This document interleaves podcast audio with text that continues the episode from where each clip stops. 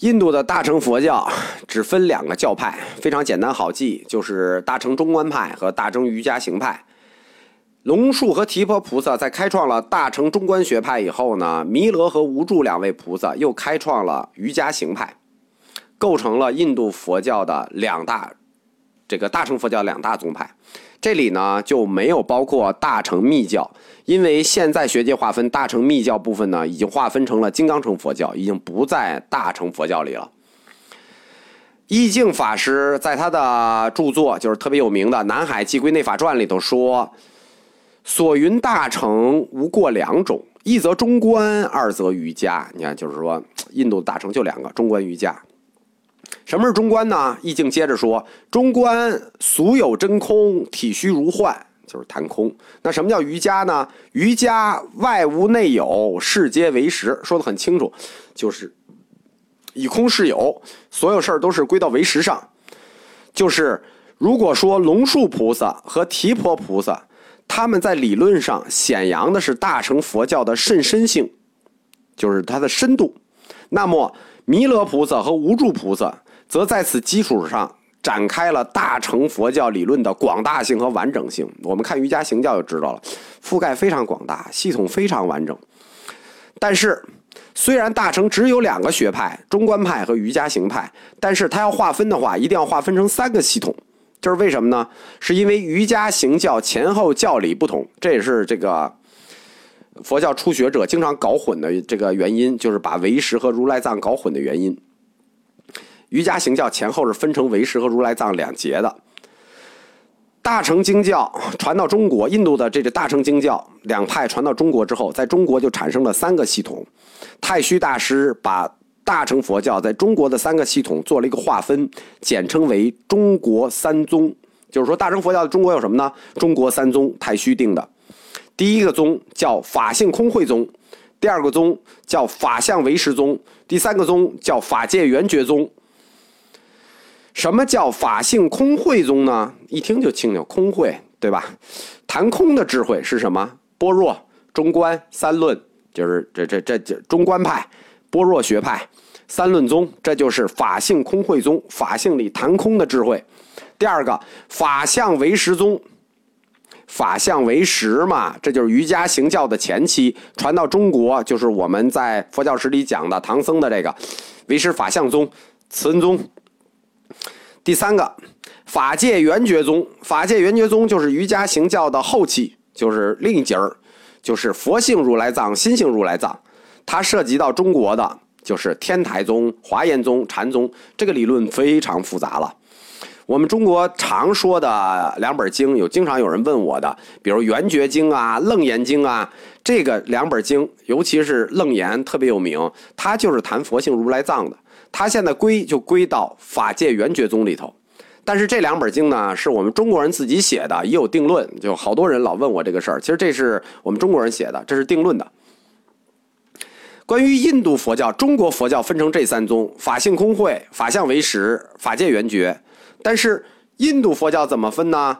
印度佛教他自己没有分，我没说嘛，印度人他没有这个智力。后来。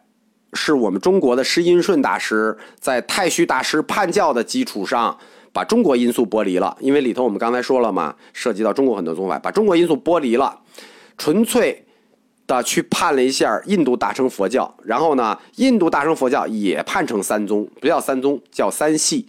所以大乘佛教在中国叫中国三宗，在印度叫印度三系。印度哪三系呢？第一系叫做性空唯名论。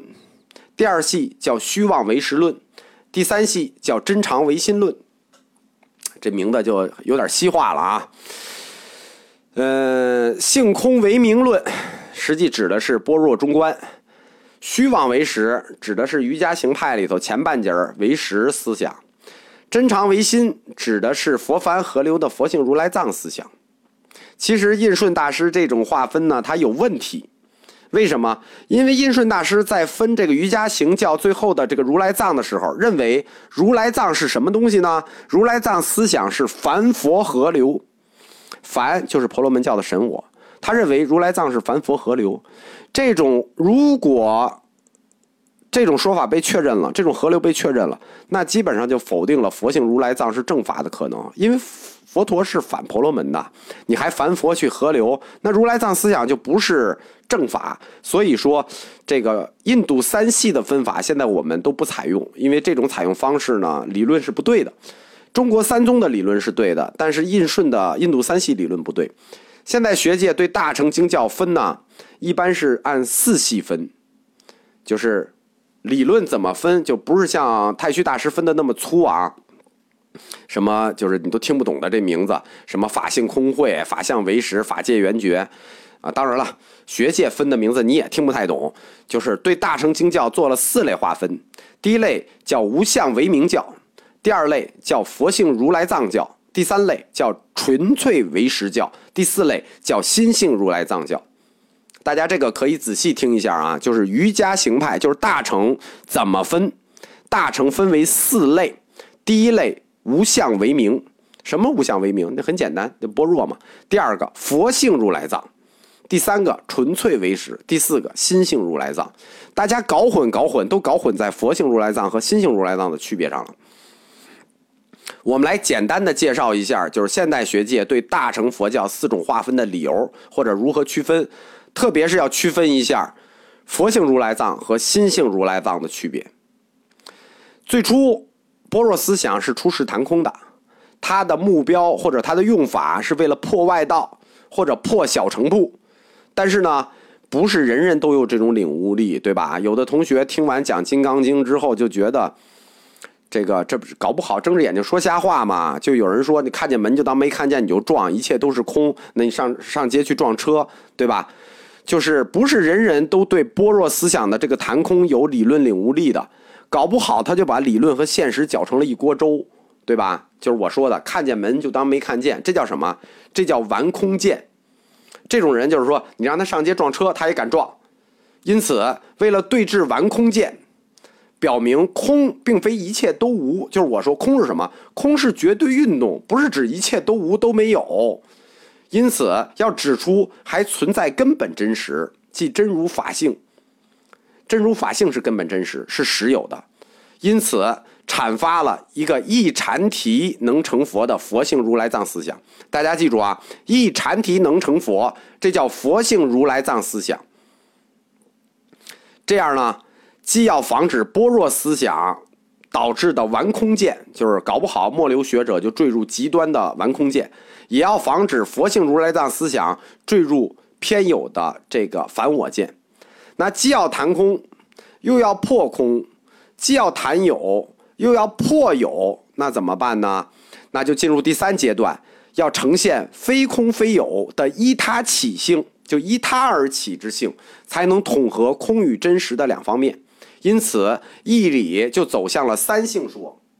整个义理，我们说第一个阶段般若，第二个阶段佛性如来藏。那般若。容易偏空，佛性如来藏容易偏这个反我见，那怎么办？就要谈三性，阐扬三性说，义理就走向了瑜伽行教的唯识观。三性说就是依他起性，遍计所执性，圆成实性。那这个理论体系非常宏大，我们就不不展开了啊。我们佛教哲学明年那个大成部分会展开这个，大家知道一下词儿就行了，就是知道一下这个四个。大乘佛教四个分类是怎么分出来的？就是到第三个就要谈到纯唯识，就是谈三性。在瑜伽行思想中，融合了般若空说与佛性如来藏说两个就融合。你看，第一阶段是般若空性。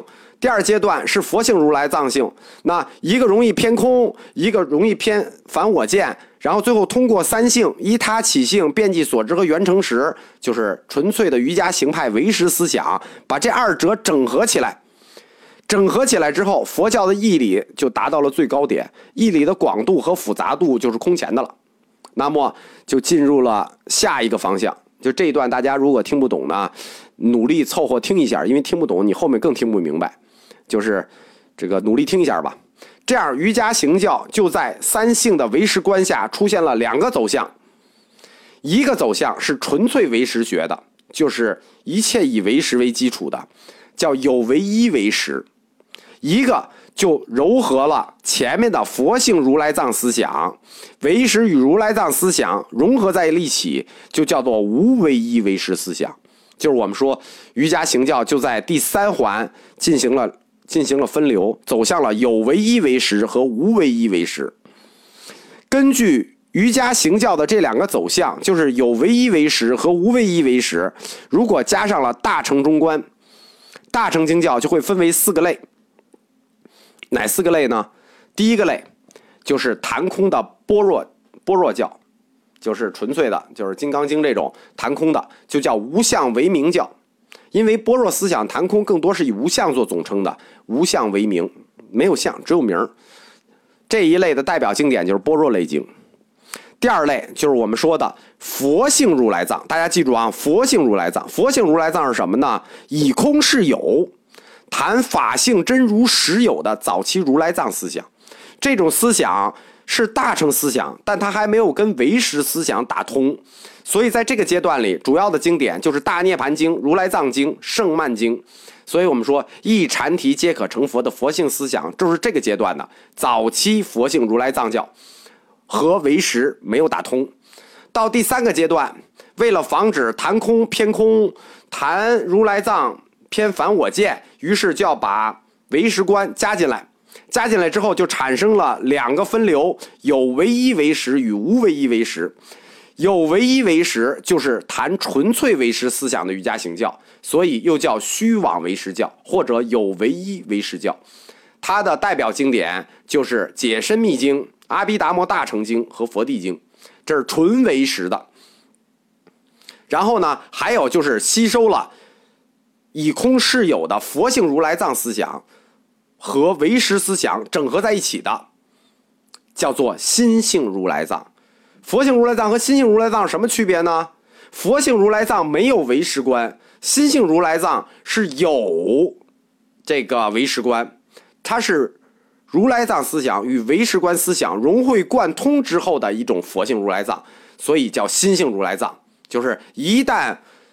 大乘里的佛性如来藏思想跟唯识打通了，就会变成成心性如来藏，这就是晚期佛性如来藏教，又叫做真常唯心教或者唯无为一为师教。